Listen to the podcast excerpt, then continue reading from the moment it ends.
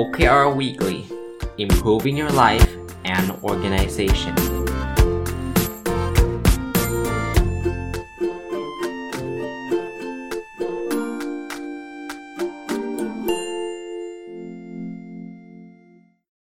สวัสดีครับ ยินดีต้อนรับเข้าสู่รายการ OKR Weekly นะ เป็นรายการที่เราจะเจอกันทุกวันพุธนะครับ ก็จะเอาความรู้หรือประสบการณ์เรื่อง OKR นะครับ มาแลกเปลี่ยนนะครับ สำหรับท่านที่เข้ามาฟังนะครับ รายการนี้เป็นรายการใหม่ที่เริ่มจัดมาตั้งแต่ต้นปีนี้นะครับ ก็อย่างที่บอกนะก็จะมาแชร์นะฮะเพราะว่าหลายเห็นหลายองค์กรหรือว่าหลาย ๆ คนเองเนี่ยต้องเรียกว่ามีความสนใจในแนวคิดนี้นะ OKR หลายคนคงถ้าถ้าเพิ่งเริ่มฟังมานะครับ ก็อาจจะยังไม่ค่อยคุ้นเคยสักเท่าไหร่ ทวนอีกครั้งนะครับ มันเป็น framework อันหนึ่งนะครับ ที่ย่อมาจากคำว่า objective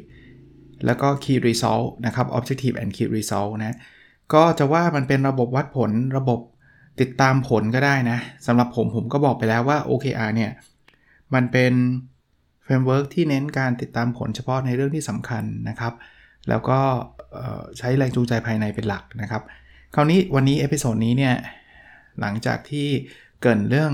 OKR คืออะไรแล้วก็ประโยชน์หลักๆ ที่องค์กรจะได้รับจาก OKR มาแล้วเนี่ย ผมจะเข้าเรื่องที่ผมคิดว่าเป็นคำถามยอดนิยมคำถามหนึ่งที่ผมโดนถามมาตลอดเลย ตั้งแต่ได้มีโอกาสมาทำวิจัย มาบรรยายเรื่อง OKR มาเนี่ย ก็คือว่ามันต่างจาก KPI ยังไง วันนี้ขอหนึ่ง episode เต็มๆนะครับ ที่จะมาเล่าถึงความแตกต่าง ผมเริ่มต้นแบบนี้คำถามแบบนี้เป็นคำถามที่ตอบยากมาก เหตุผลเพราะอะไรไหมครับ เพราะว่าคาว่า KPI ของแต่ละที่มันไม่เหมือนกัน ราะฉะนั้นเนี่ยบางอย่างพอผมตอบว่า OKR มันแต่จาก KPI แบบนี้ท่านก็อาจจะบอกไม่เห็นต่างเลย ที่บริษัทผมก็ใช้ KPI เหมือนเหมือนแบบที่อาจารย์พูดแหละนะอย่างที่ผมเรียนนะว่า KPI ของแต่ละคนเนี่ยมันมีลักษณะที่แตกต่างกัน เพราะนั้นผมจะมาฟันธงว่า OKR แตกต่างจาก KPI 3 ข้อดังต่อไปนี้เนี่ยมันจะฟันธงแบบนั้นได้ยาก อันนี้อันนี้พูดไว้ก่อนล่วงหน้านะครับ เพราะว่าคนฟัง episode นี้ก็อาจจะอยากฟังคำตอบอยู่ แต่ว่า บางอันบอกอาจารย์อาจารย์บอก KPI เป็นแบบนี้ KPI ที่บริษัทผมไม่เป็นจริงครับ มันเป็นแบบนั้นแหละครับ เพราะว่าแต่ละที่ใช้ KPI ไม่เหมือนกันสร้าง KPI ไม่เหมือนกันนะแต่ว่าจะตอบแบบนี้มันก็ไม่ไม่ได้ประโยชน์เลยใช่ไหมผมขอเริ่มต้นจากการเจาะไปที่ KPI เป็นพิเศษก่อนนะครับ อันแรกก่อน KPI คืออะไร ชื่อมันก่อนนะ KPI คือ Key Performance Indicator โดยชื่ออย่างเดียวเนี่ย ถ้าแปลตรงตัวเนี่ย มันคือ ตัววัดผลการปฏิบัติงานหลักนะผมก็ทำวิจัยเรื่องนี้มาเนิ่นนานเลยครับเรื่อง KPI เนี่ยนะคราวนี้ถ้าเราจะ strict อยู่แค่นี้นะ ถ้าบอกว่า KPI คือตัววัดผลการปฏิบัติงานหลัก ส่วนนิยามของ OKR เรารู้แล้วนะ มันเป็น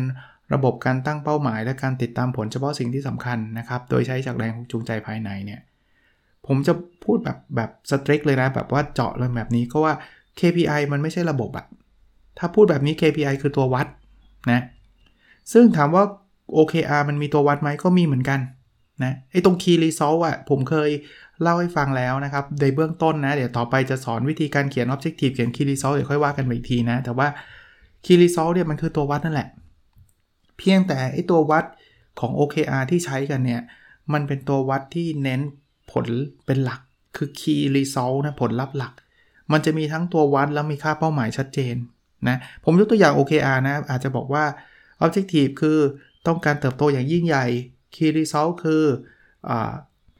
market share เพิ่มขึ้น 50%อย่างเงี้ยมันมันวัดกันที่ result นะ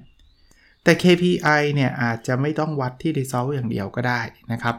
KPI มันอาจจะวัด Input Process Output Outcome มันได้หมดเลยนะ เพราะเป็นตัววัดอะอะไรก็ได้ที่เราอยากวัดอะเราอยากรู้อะเพราะฉะนั้นเนี่ยก็จะบอกว่า มันมีความคล้ายคลึงกันในในแง่นี้ก่อนนะในแง่ในเรื่องของการวัดนะครับ เพียงแต่ว่าถ้าเราพูดถึง OKR Objective and Key Result เราจะวัดไอ้ไอ้ Output Outcome เป็นหลักเลยนะครับ แต่ว่าถ้าเป็น KPI อาจจะวัด process บ้างก็ได้ว่าจะวัด input บ้างก็ได้ อะไรที่เราคิดว่ามันเป็นสิ่งสำคัญเราวัดหมดนะ เพราะฉะนั้นในมุมนี้ก็จะเห็นว่ามันไม่ได้แตกต่าง ถ้าอยู่ดีๆ มีคนบอกว่า market share เนี่ย OKR หรือ KPI จะตอบไม่ได้ เพราะมันอาจจะเป็นไปได้ทั้งคู่ นะครับ คราวนี้ผมเชื่อว่าหลายคนอาจจะเข้าใจตรงนี้แล้วล่ะนะครับ แต่เวลาเขาพูดถึงว่าเอ้ที่บริษัทหนูใช้ KPI ที่บริษัทผมใช้ KPI เนี่ยเขาไม่ได้พูดถึงตัววัดอย่างเดียวนะเขาพูดถึงวิธีการเอาตัววัดนั้นไปใช้ด้วยตรงนี้แหละครับ มันจะเริ่มมีความแตกต่างในแต่ละบริษัทล้วผมยกตัวอย่างนะ บางบริษัทเนี่ยเขาก็ใช้ตัววัดในการประเมินผลพนักงานเพื่อขึ้นเงินเดือน บางบริษัทก็ไม่ได้ใช้ อ่าฉันเห็นไหม KPI ด้วยด้วยคำว่า KPI ตัวเดียวเนี่ย มันใช้ไม่เหมือนกันไง บางบริษัทเป็นท็อปดาวหัวหน้าสั่งมาเลยเพื่อเธอต้องเป็น KPI แบบนี้ บางบริษัทก็เป็น bottom up ก็คือพนักงานเป็นคนคิดเองนะครับ เพราะฉะนั้นมันมีความหลากหลายอยู่แบบนี้ คราวนี้ผมเอางี้แล้วกันนะ เอาแบบ general แล้วกัน เพราะว่าถ้าเกิดไม่ general ผมก็บอกบอกได้ยากเลยว่า OKR มันต่างจาก KPI แบบไหนนะครับ แต่แบบ general ก็คือส่วนใหญ่นะเขาใช้ KPI ในการวัด performance ของหน่วยงานของพนักงาน แล้วก็มักจะเอาสิ่งที่ได้นะ ไปประเมินผลพนักงาน ไปโปรโมทไปขึ้นเงินเดือนไปให้โบนัสเน้นอีกทีหนึ่งไม่ได้ทุกองค์กรเป็นแบบนี้นะครับ แต่ว่าส่วนใหญ่ที่เราเห็นเห็นกันก็วัดกันก็มีส่วนเนาะว่าคนนี้ได้ A ได้ B ได้ C เพราะว่า KPI ทำได้หรือไม่ได้อะไรเงี้ยเราจะเห็นกันแบบนั้นอะเพราะฉะนั้นเนี่ยคำตอบว่า OKR ต่างจาก KPI อย่างไร ผมขออนุญาตยึดนิยามของ KPI แบบนี้ก่อนนะ การใช้ KPI แบบ ทั่ว ๆ ไปก่อนแล้วกันนะครับ ถ้าถ้า specific ท่านก็จะตอบตัวท่านเองได้ว่าเอ้ยอันนี้มันไม่ต่างมุมนี้มันต่าง คือมันไม่ได้มีว่าต่าง 100%หรือไม่ต่าง 100%บางทีมันอาจจะต่าง 50% 75% 25%อย่างนี้ก็ได้นะครับอะถ้างั้นผมสรุป ถ้าใช้มุมนี้ผมเห็นความแตกต่างอันแรก คือปกติการวัด KPI เนี่ย เราจะวัดทุกงานทุกเรื่องที่เราทำในขณะที่ OKR เนี่ย วัตถุประสงค์มันไม่ใช่เป็นเครื่องมือในการควบคุมหรือ control เพราะฉะนั้นเนี่ยมันจะเลือกวัดเฉพาะเรื่องที่เป็น priority จริงๆอะมุมนี้ผมขยายความให้ สมมุติว่าผมไม่ใช่สมมุติอะปัจจุบันก็เป็นนะอาจารย์เนี่ยผมมีหน้าที่หลายอย่าง ผมมีหน้าที่ในการสอน ผมมีหน้าที่ในการทำงานวิจัย ผมมีหน้าที่ในการให้บริการทางวิชาการสู่สังคม ผมต้องเขียนตำรา ผมต้องเป็นกรรมการหน้าที่ผมเยอะแยะเลย ราะฉะนั้นเนี่ยเวลาจะประเมินอาจารย์ว่าอาจารย์จะได้ A B C เนี่ยเขาจะประเมินทุกงานที่ผมทำเพราะฉะนั้นตัวอาจารย์เองก็จะมี KPI ไม่ได้แค่ตัวเดียว แต่มีหลายตัว คือเรื่องสอนก็วัดนะ อาจารย์สอนกี่เซกชันสอนเท่าไหร่ เด็กจำนวนมากน้อยแค่ไหน อาจารย์ผลการสอนเป็นยังไง วิจัยก็วัดนะ อาจารย์มีการตีพิมพ์กี่เปเปอร์ให้บริการทางวิชาการสู่สังคม อาจารย์ทำกิจกรรมอะไรบ้าง ใช้เวลากี่ชั่วโมง พวกนี้เป็น KPI หมดเลยครับ แล้วเราก็รวบรวมคะแนน KPI เหล่านี้ก็มาเป็นคะแนนประเมินผมสิ้นปีว่า คนนี้จะได้เลื่อนขั้นกี่เปอร์เซ็นต์ จะได้เกรดเท่าไหร่นะนี่คือลักษณะของ KPI มุมแรกคือ มันวัดทุกงาน เพราะว่าเราทำหลากหลายใช่ไหมแล้วแต่ละงานมันก็มีความสำคัญแหละต้องทำทั้งนั้นแหละนะกลับมาที่ OKR โค OKR ไม่ใช่เครื่องมือในการวัดทุกงานที่ทำนะครับ ถ้าใครใช้ OKR แบบนั้นมันก็จะไม่ได้แตกต่างกับ KPI เลยครับ OKR เนี่ยมันจะเป็นการเลือกวัด เฉพาะสิ่งที่เราคิดว่าเป็นอิชชูหรือเป็นอ g e n d a ณเวลานั้น มันคือสิ่งที่ต้องการที่องค์กรต้องการ drive ต้องการทำให้สำเร็จณเวลาใดเวลาหนึ่ง ผมยกตัวอย่างเพื่ออื่นคณะผมยังไม่ได้ใช้ OKR นะครับ แต่ว่าถ้าเกิดสมมุติว่าคณะผมอยากใช้ OKR แล้วคณะผมเริ่มรู้สึกว่าตอนนี้สิ่งที่เป็นจุดอ่อนของคณาจารย์เลยเนี่ยก็คือเรามีผลงานวิจัยน้อยจนเกินไป เป้าหมายเราอาจจะอยากติดท็อป 10 ของโลกอะไรเงี้ย ซึ่งคุณจะไปตัดติดแรงกิ้งแบบนั้นได้ในงานวิจัยต้องออกเยอะเพราะว่าส่วนใหญ่เวทของแรงกิ้งส่วนใหญ่มันเป็นมาที่งานวิจัยของคณาจารย์เป็นหลัก เพราะฉะนั้นเขาต้องการบูสต์หรือต้องการเพิ่มงานวิจัยของคณาจารย์เขาก็จะตั้งว่าเราอยากจะมี OKR ในเรื่องวิจัยเป็นหลักเนาะคราวนี้ท่านจะเห็นว่าบทบาทของอาจารย์ผมเนี่ยยังมีอยู่นะ ผมยังต้องสอนผมยังต้องทำอะไรอยู่ แต่ว่าพอเป็น OKR ผมจะเลือกตั้งอยู่ข้อเดียวคือ เรื่องวิจัย Objective อาจจะบอกว่าผลิตผลงานวิจัยที่มีคุณภาพระดับนานาชาติ Key Result อาจจะบอกว่าตีพิมพ์ผลงานวิจัยปีละ3 paper จบ แต่เวลาไม่ได้เขียนใน OKR เนี่ยไม่ได้แปลว่าไม่ต้องทำนะผมยังเป็นอาจารย์อยู่ ผมยังต้องสอน ผมยังมี KPI เรื่องสอน KPI เรื่องให้บริการวิชาการสู่สังคม KPI เรื่องเป็นกรรมการ เป็นเขียนตำรา ผมยังมี KPI พวกนั้นอยู่ครบเลยนะครับ เพียงแต่ OKR มันมาเตือนผมว่า เฮ้ย ต้องโฟกัสเรื่องวิจัยหน่อยนะ เพราะว่านี่คือทิศทางของคณะมันคืออเจนดาณเวลานั้นของคณะ แต่สมมุตินะผมสมมุติต่อว่า ต่อมาเนี่ยอาจารย์ทำกันได้ดีละโอ้โหงานวิจัยออกเยอะแยะละกลายเป็น business as usual แล้วคือการทำงานวิจัยนี่ไม่ต้องไม่ต้องไปเตือนอาจารย์เขาล้วอาจารย์เขาทำกันสนุกสนานแบบโอ้ทำกันเต็มไปหมดเลยโอเคอาเรื่องวิจัยอาจจะหายไปก็ได้นะครับ ต่อไปสมมุตินะคณะเกิดแบบโหแต่ว่าเรามีปัญหาเรื่องการเงินมากเลยสมมุตินะ ตอนนี้การเงินเนี่ยเป็นหลักเลย เพราะฉะนั้นเนี่ยโอเคอาจจะพูดถึงเรื่องของการหารายได้สมมตินะ ดังนั้นเนี่ย OKR ของอาจารย์เนี่ยอาจารย์ยังทำวิจัยจะสอนอะไรก็ทำไปตามปกติครับ แต่อาจารย์ต้องนั่งคิดแล้วเอ๊ะเราจะทำยังไงให้ให้คณะมีรายได้เข้ามา OKR ของอาจารย์จะกลายเป็นเรื่องเรื่องเรื่องเกี่ยวข้องกับรายได้ เกี่ยวข้องกับ new business ที่จะคณะจะนำเสนอ อะไรอย่างเงี้ยผมยกตัวอย่างให้ท่านเห็น เพราะฉะนั้นในมุมแรกของผมเนี่ย KPI มักจะใช้เครื่องเป็นเครื่องมือในการ control และมักจะ cover กับทุกงานที่เราทำ ในขณะที่ OKR เนี่ยไม่ได้เป็นเครื่องมือในการ control เป็นเครื่องมือในการดึง motivation และมักจะเป็นเฉพาะเรื่องใดเรื่องหนึ่ง ผมเคยเปรียบเทียบกับบทเรียนโทษทีนะครับ เคยเขียนบทความไว้บทหนึ่งนะครับ เพื่อเปรียบเทียบให้ท่านเห็นนะ คือเวลาท่านไปตรวจร่างกาย มันเหมือน KPI คือท่านตรวจหมดเลยน้ำตาลคอเลสเตอรอลไขมัน การทำงานของตับอะไรเงี้ยพวกนี้เต็มไปหมดเลย list ที่ท่านเจาะเลือดมาท่านจะเห็นนะครับ มีหมดเลยไตรกลีเซอไรด์มีอะไรเต็มไปหมดเลยเนี่ยนั่นแหละคือ KPI คือเขาก็ไม่ได้วัดทุกเรื่องที่วัดได้นะเขาก็วัดไอ้ตัวหลักๆ ที่เขาคิดว่าการตรวจร่างกายเนี่ยสำคัญจำเป็นเนี่ยเขาก็จะวัดแต่เยอะอะเป็น 10 เลยใช่ไหมคราวนี้สมมุติว่า มันมีตัวหนึ่งที่เกิดมีปัญหา เช่น ตับอักเสบนะฮะสิ่งที่คุณหมอจะบอกบอกว่าเอ้ยค่านี้มันผิดปกตินะ แนะนำให้ไปพบกับหมอทางเดินอาหารที่ดูแลเรื่องตับเป็นพิเศษเขาจะได้ดูแลเจาะลึกให้ พอท่านไปพบหมอที่เชี่ยวชาญเรื่องตับ เชี่ยวชาญเรื่องทางเดินอาหารเนี่ยหมอเขาจะ diagnose แล้วก็บอกว่าต่อไปนี้เนี่ยคุณต้องทำหนึ่งสองสามสี่ห้านี้นะกินยาเฉพาะทางกินอะไรอย่างเงี้ยไอ้นี่คือ OKR คือหมอรักษาตับใน OKR เพราะว่าตอนนี้ตับมันเป็นอิชชูไง มันเป็นเรื่องใหญ่ไง ที่ท่านจะต้องจัดการให้มันสำเร็จถูกปะเพราะฉะนั้นเนี่ย มันก็เลยกลายเป็น OKR ซึ่ง 3 เดือนนี้ท่านจะต้องโฟกัสเรื่องตับเป็นเป็นพิเศษ ไม่งั้นเดี๋ยวเดี๋ยวเดี๋ยวจะแย่นะ แต่ไม่ได้แปลว่าท่านจะโฟกัสเรื่องตับแปลว่าเรื่องอื่นท่านไม่ทำเลยไม่ใช่นะครับ ก็ business as usual ท่านก็ทำไปครับ แต่ว่าตอนนี้ปัญหาสุขภาพท่านอยู่ที่เรื่องตับที่มันอักเสบอยู่ทำไงให้มันหายอักเสบ แล้ววันหนึ่งถ้าตับมันหายอักเสบเรียบร้อยแล้วโอเคอาเรื่องการรักษาโรคตับก็จะหายไป เราไม่ต้องไปหาหมอตับตลอดการนี่ครับ ถ้ามันหายหมอเจาะเลือดแล้วตกปกติตับเป็นปกติแล้วนะก็จบเราก็จบก็รักษาเรื่องนี้เรียบร้อยแล้ว แต่ KPI ก็ยัง go on อยู่ใช่ไหมปีหนึ่งแล้วก็ไปตรวจร่างกายสักทีหนึ่งนะครับอ้าวดันมีปัญหาเรื่องกรดยูริกอ่าคุณก็ต้องไปจัดการเรื่องกรดยูริกทำยังไงต้องลดอาหารต้องอะไรอย่างเงี้ยก็กลายเป็น OKR อีก ท่านลองลองนึกภาพแบบนี้ท่านจะเห็นภาพได้ชัดเจนขึ้นนะครับว่า OKR KPI มันมีความแตกต่างกันอย่างไรนะอันที่2ครับนอกจากเรื่องของความ cover นะคือความครอบคลุมที่ KPI มันวัดหมดเลยนะครับแต่ OKR เนี่ยมันจะไปเจาะเฉพาะเรื่องเนี่ยผมจะพูดถึงการใช้ของมันก็คือ ปกติเราก็จึงมักเห็นการใช้ KPI ไปเป็นส่วนหนึ่งในการประเมินผลการปฏิบัติงานของพนักงาน เพราะมันวัดทุกเรื่องไงซึ่งมันก็แฟงไง งานไหนที่ทำคุณก็ควรถูกวัด แล้วคุณก็ควรจะเป็นผลงานของคุณถูกไหมคุณทำผมเป็นอาจารย์เนี่ยผมทำงานทั้งสอนทั้งวิจัยทั้งให้บริการทั้งวิชาการสู่สังคมเนี่ยเวลาจะมาประเมินว่าผมทำงานดีไม่ดียังไงเนี่ยผมก็ต้องถูกประเมินตามที่ผมทำถูกปะ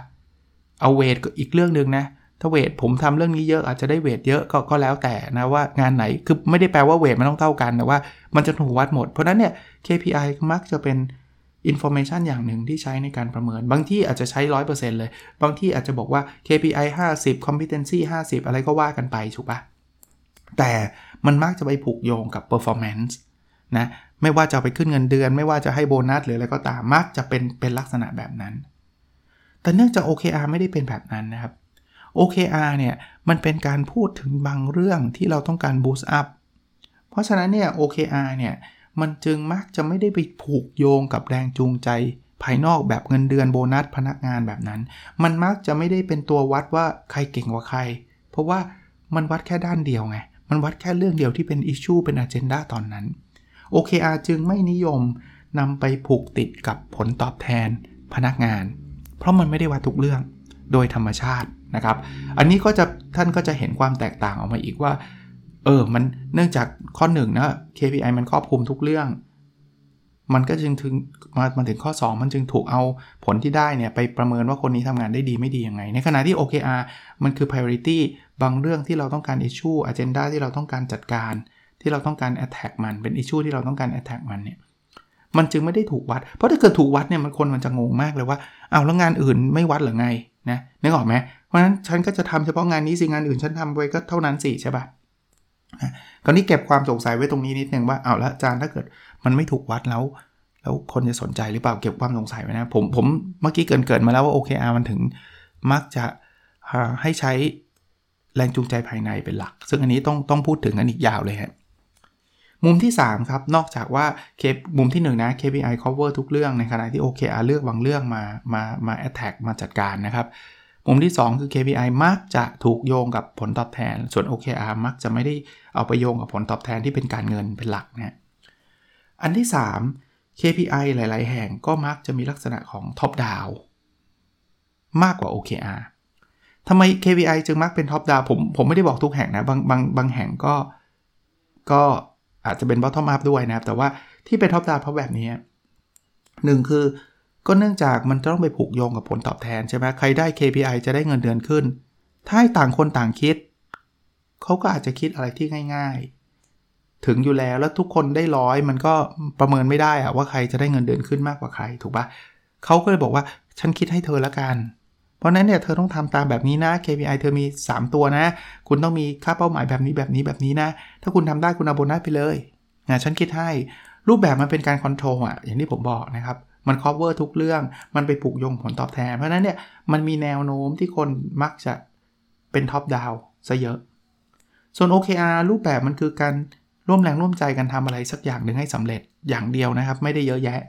มันเป็น issue เป็น agenda ตอนนั้น เพราะฉะนั้นเนี่ยแล้วมันไม่ได้ไปผูกโยงผลตอบแทน เพราะฉะนั้น OKR เนี่ยค่อนข้างจะเปิดโอกาสให้คนคิดเยอะ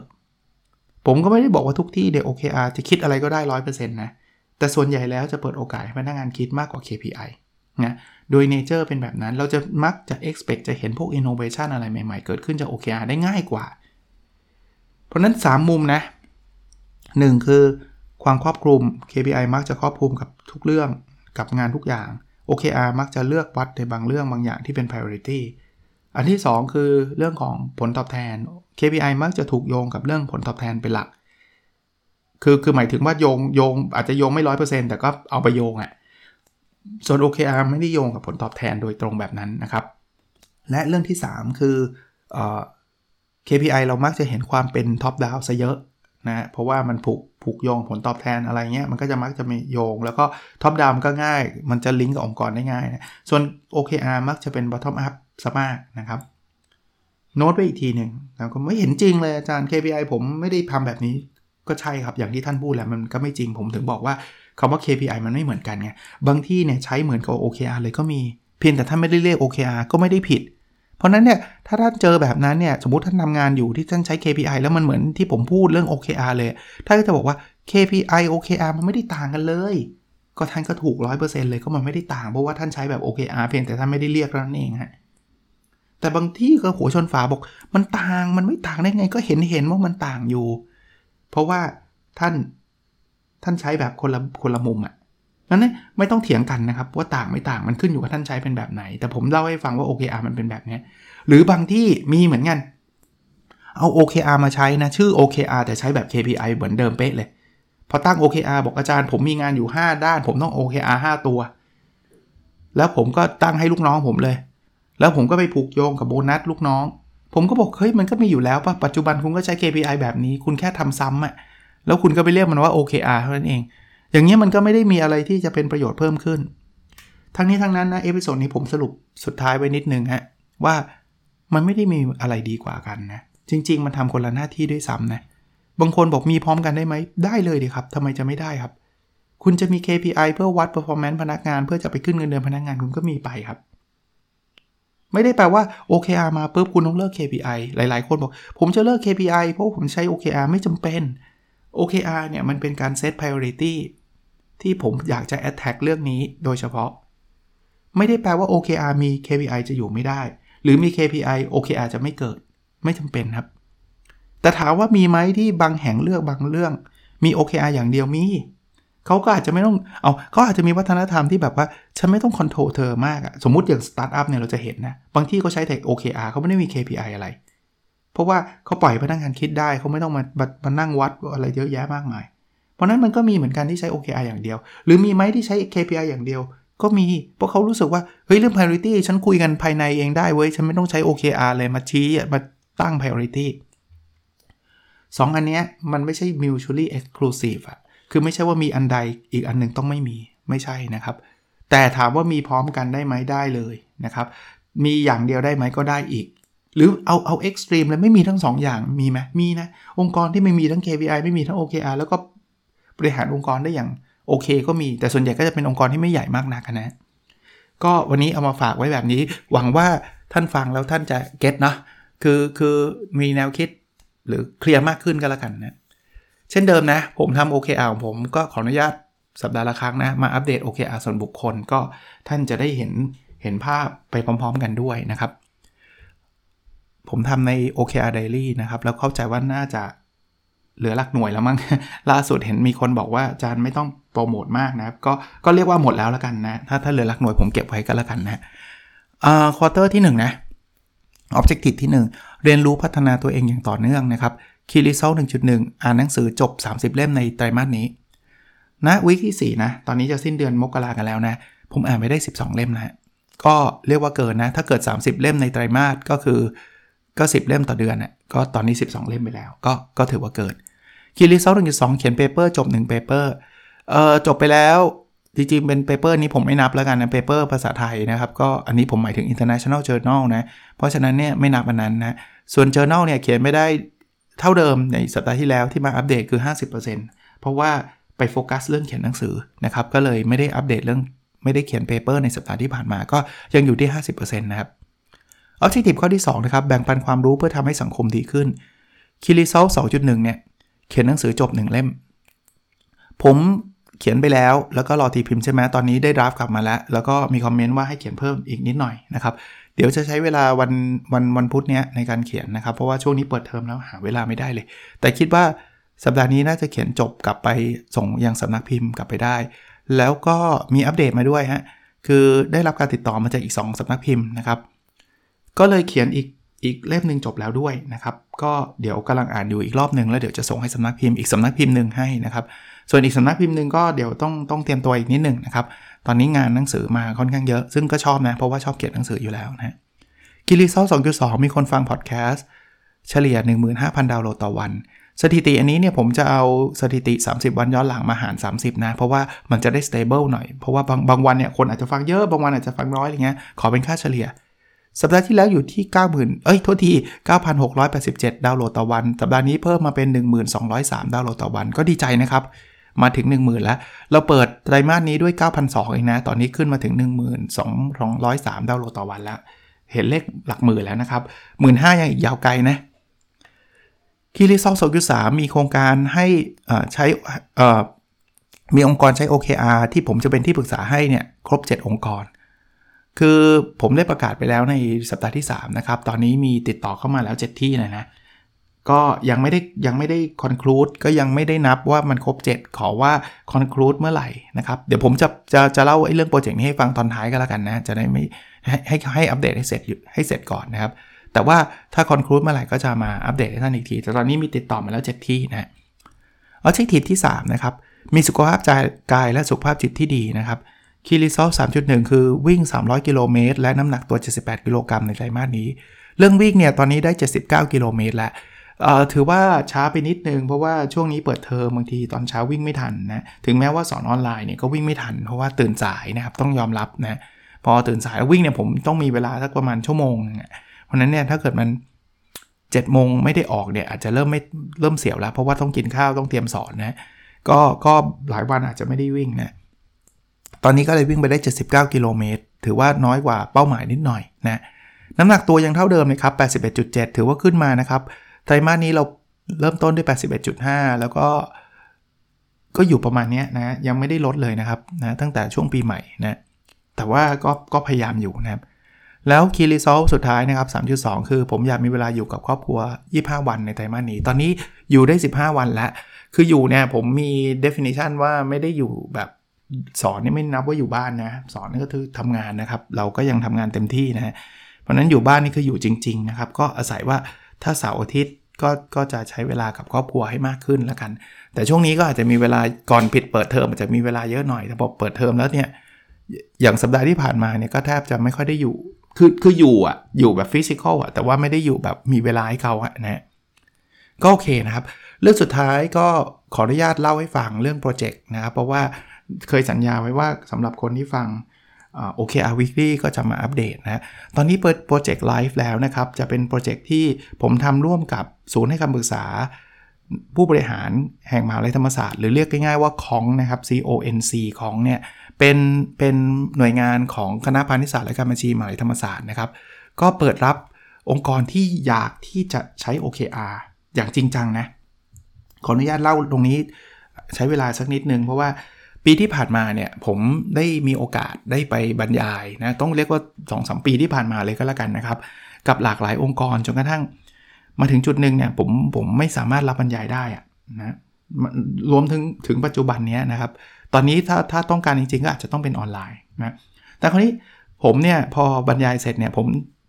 ทำงานวิจัยเรื่อง OKR มา ตอนนี้ก็เป็นเกือบเกือบจะ 2 ปีแล้วนะครับ คือการทำงานวิจัยเนี่ยผมก็จะกลับไปที่องค์กรที่ผมได้บรรยายนี่แหละ แล้วก็ไปขอสัมภาษณ์ผู้บริหารนะครับว่าใช้ OKR แล้วสำเร็จหรือไม่สำเร็จยังไง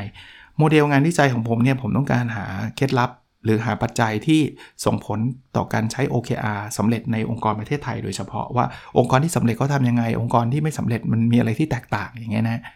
คราวนี้สิ่งที่ผมเจอคือถึงแม้ว่าผมบรรยายเยอะเยอะแยะมากมายเลยเนี่ยผมพบว่าหลายคนเวลาผมติดต่อกลับไปนะ เขากับเขาก็บอกผมอย่างอย่างจริงจังจริงจริงใจอะ่ะบอกว่าอาจารย์ไม่ได้ใช้เลย หรือเขียนเขียนไปแล้วก็ไม่ค่อยได้ทำอะไรต่อ ส่วนตัวรู้สึกเสียดายเล็กเล็กน้อย คือผมว่า judgment ก็ขึ้นอยู่กับท่านแหละครับ ผมไม่ได้บอกว่าทุกองค์กรต้องใช้ OKR นะผมก็คิดว่าท่านคงคิดว่ามันเหมาะสมไม่เหมาะสม ท่านคงเลือกได้แหละว่า OKR มันจะตอบองค์กรท่านหรือไม่ได้ตอบเนาะแต่ก็มีความรู้สึกเสียดายว่า มันเหมือนกับเราไม่ได้ทำจริงจังอะ่ะแล้วแล้วตัวผมเองตอนนั้นเนี่ย ผมก็อย่าไปผมพูดมาตลอดเลยว่างานที่ปรึกษาเนี่ยผมแทบจะไม่ได้รับเลย ไม่ใช่แทบอะผมไม่ได้รับเลยดีกว่า เพราะว่าถ้าทำงานที่ปรึกษาที่หนึ่งเนี่ยมันก็ใช้เวลานะ ผมก็คงไม่ต้องไม่ไม่ได้ไปบรรยายให้กับที่อื่นเลยแหละ ถ้าอย่างนั้น แต่ผมมาถึงเฟสนี้ผมกลับได้ความคิดว่าเออผมอาจจะต้องลดไอ้การบรรยายหลาย ๆ ที่ เพราะว่าบางที่เนี่ยท่านอาจจะแค่ อยากรู้เฉยๆอะมันคืออะไรอะท่านไม่อาจจะไม่ได้อยากใช้มากมายนักอะเพราะนั้นปีนี้จะเป็นปีแห่งการโฟกัส คือ ผมอาจจะบอกว่าไม่ใช่อาจารย์ผมเริ่มแล้วผมก็คิดว่าถ้างั้น เอางี้ผมเน้นเลยดีกว่า อาจจะเลือกองค์กรจำนวนไม่เยอะอะแล้วทำ OKR มาด้วยกันเลยทำให้สำเร็จไปด้วยกันเลย แบบนี้นะครับ ก็เลยเป็นที่มาของไอโครงการให้คำปรึกษา OKR เนี่ยคราวนี้โครงการนี้มันคืออะไรนะครับ คือด้วยข้อจำกัดว่าผมคงไม่สามารถบินไปหาทุกที่ได้ เพราะว่าแต่ละท่านก็อาจจะอยู่ในต่างจังหวัด แล้วผมไม่อยากจะลิมิตว่ารับเฉพาะองค์กรในกรุงเทพเท่านั้นเนี่ยแล้วประกอบกับช่วงนี้ก็ล็อกดาวน์ด้วยแล้วกัน พบเปิดเจอจัดอีเวนต์รวมตัวกันเยอะๆ มันก็ไม่ควรอยู่แล้วนะ ถึงแม้ว่าเขาจะคลายล็อกดาวน์แล้ว ผมก็คิดว่าเราก็คงจะต้อง save ระดับหนึ่ง แล้วมันก็คงจะ save ทั้งเวลาแล้วค่าใช้จ่ายด้วยนะครับ การที่เราจะต้องมันบางทีต้องไปนัดเจอกันที่โรงแรม โอ้ค่าใช้จ่ายองค์กรมหาศาล save ไว้ดีกว่าครับ แล้วผมเชื่อว่าการทำแบบออนไลน์เนี่ยไม่ได้ทำให้ความรู้เราน้อยลงแน่นอน ผมมั่นใจนะ จากคนที่สอนออนไลน์มาตลอดนะครับ แล้วก็คิดว่ามันมันทำได้ โปรเจกต์จะเป็นแบบนี้นะครับ อย่างแรกก่อนนะผมอยากให้ท่านเข้าใจว่า หรือหรือหรือมีความเชื่อว่า OKR เนี่ยน่าจะตอบโจทย์ท่านได้นะ ผมมักจะอยากที่จะคุยกับผู้บริหารที่อยากใช้ OKR อย่างจริงจังกันแล้วกันนะครับนะผมโพสต์ไว้ในเพจไว้แล้วด้วยนะครับ ใน n o p ด d o n Story นะครับ ท่านเข้าไปอ่านได้พินโพสต์ไว้เลยนะครับสำหรับ OKR Consulting Project นะครับใน Facebook Page นะ ลักษณะสโคปงานจะเป็นแบบนี้ครับ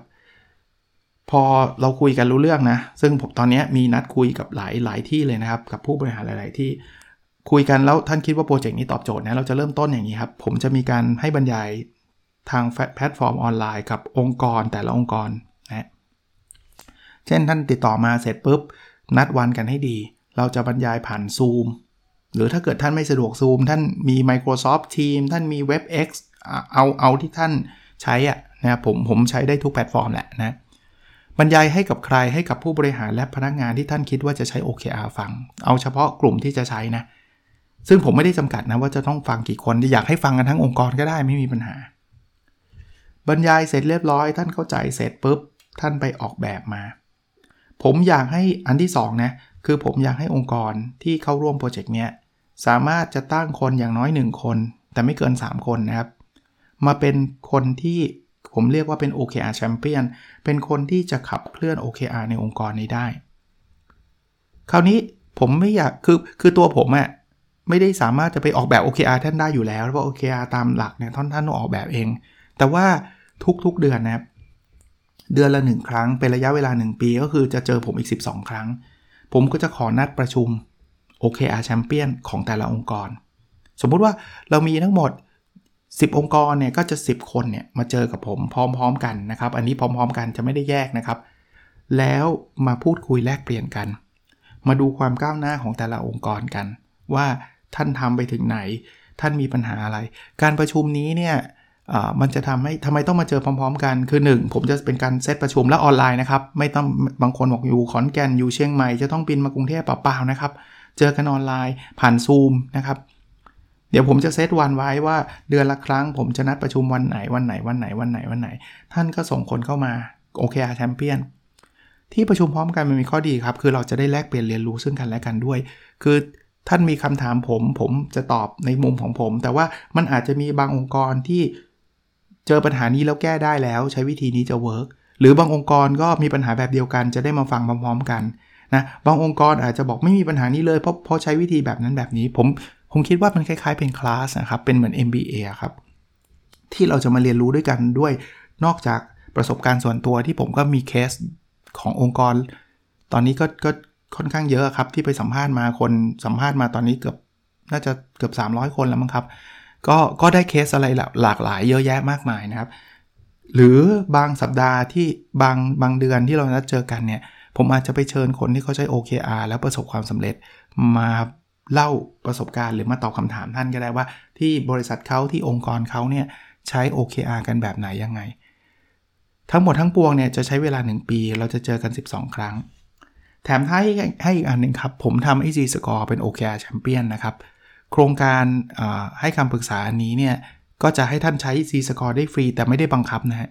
บางคนไม่เอาผมไม่อยากใช้ซอฟต์แวร์ ผมอยากใช้แบบแบบ Excel ก็ก็ใช้ได้นะครับ ไม่ได้บังคับ แต่ว่าถ้าท่านอยากใช้ท่านสามารถใช้ได้ฟรี 1 ปี คือคือใช้ในโครงการนี้นะครับสำหรับองค์กรที่ร่วมโครงการนี้ท่านสามารถใช้ได้นะครับในในระยะเวลา 1 ปี พอครบ 1 ปีเสร็จปุ๊บคราวนี้ขึ้นอยู่กับท่านละท่านอาจจะคิดว่าท่านพร้อมแล้วท่านไม่ต้องการให้รับคำปรึกษาในลักษณะนี้ต่อไปแล้วเหมือนกับเติบโตได้แล้ว ซึ่งผม expect แบบนั้นนะว่า 1 ปีท่านควรทาเป็นแล้วอะแล้วแล้วท่านจะแบบกลายเป็น OKR best practice ของผมแล้วอะท่านก็เลิกโครงการ ค่าใช้จ่ายก็จะเกิดขึ้นแค่ปีปีแรกปีเดียวนะครับ ผมทำทำโครงการนี้สำหรับ 1 ปีเป็น one year project อะครับเป็นโครงการ 1 ปีค่าใช้จ่ายจะเกิดขึ้นที่ปีแรกปีเดียว หลังจากนั้นพอท่านออกไปปุ๊บผมก็จะได้รับบริษัทใหม่เข้ามานะเพื่อที่จะมา grooming ใหม่นะครับสมมุติว่ามันเหมือน graduate อะมันเหมือนท่านเรียนจบอะสิบคงสิบสิบองค์กรสมมตินะ ผมยกตัวอย่างเล่นๆนะสิบองค์กรเนี้ยออกไปละ ผมก็รับขึ้นมาอีกสิบองค์กรใหม่ หรือออกไป 8 องค์กรแต่ 2 องค์กรบอกยังอยากยังอยู่โปรเจกต์นี้อยู่ครับอาจารย์ ก็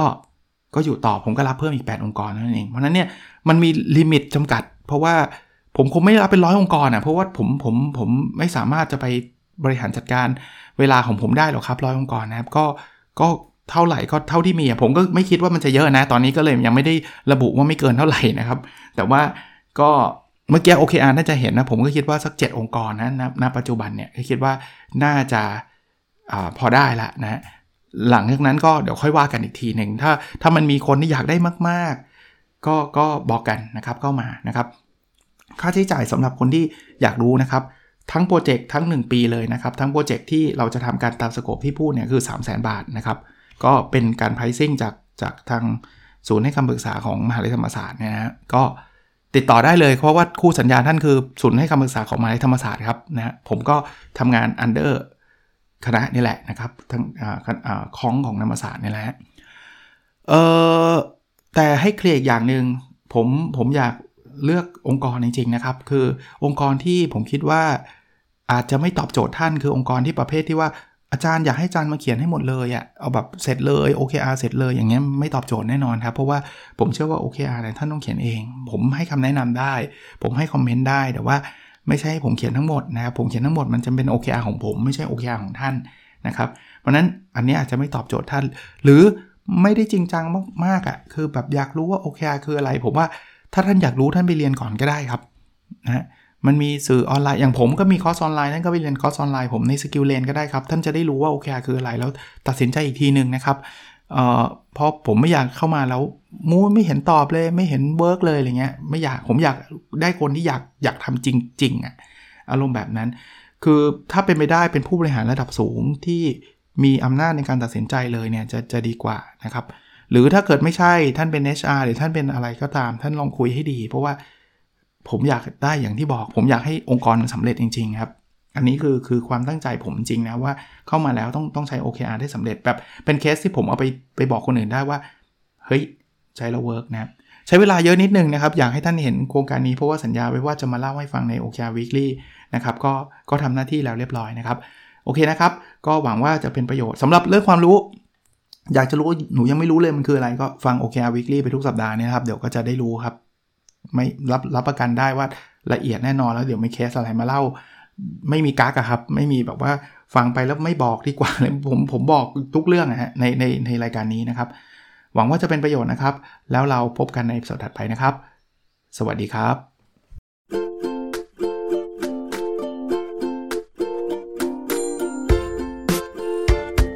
The OKR Weekly Improving Your Life and Organization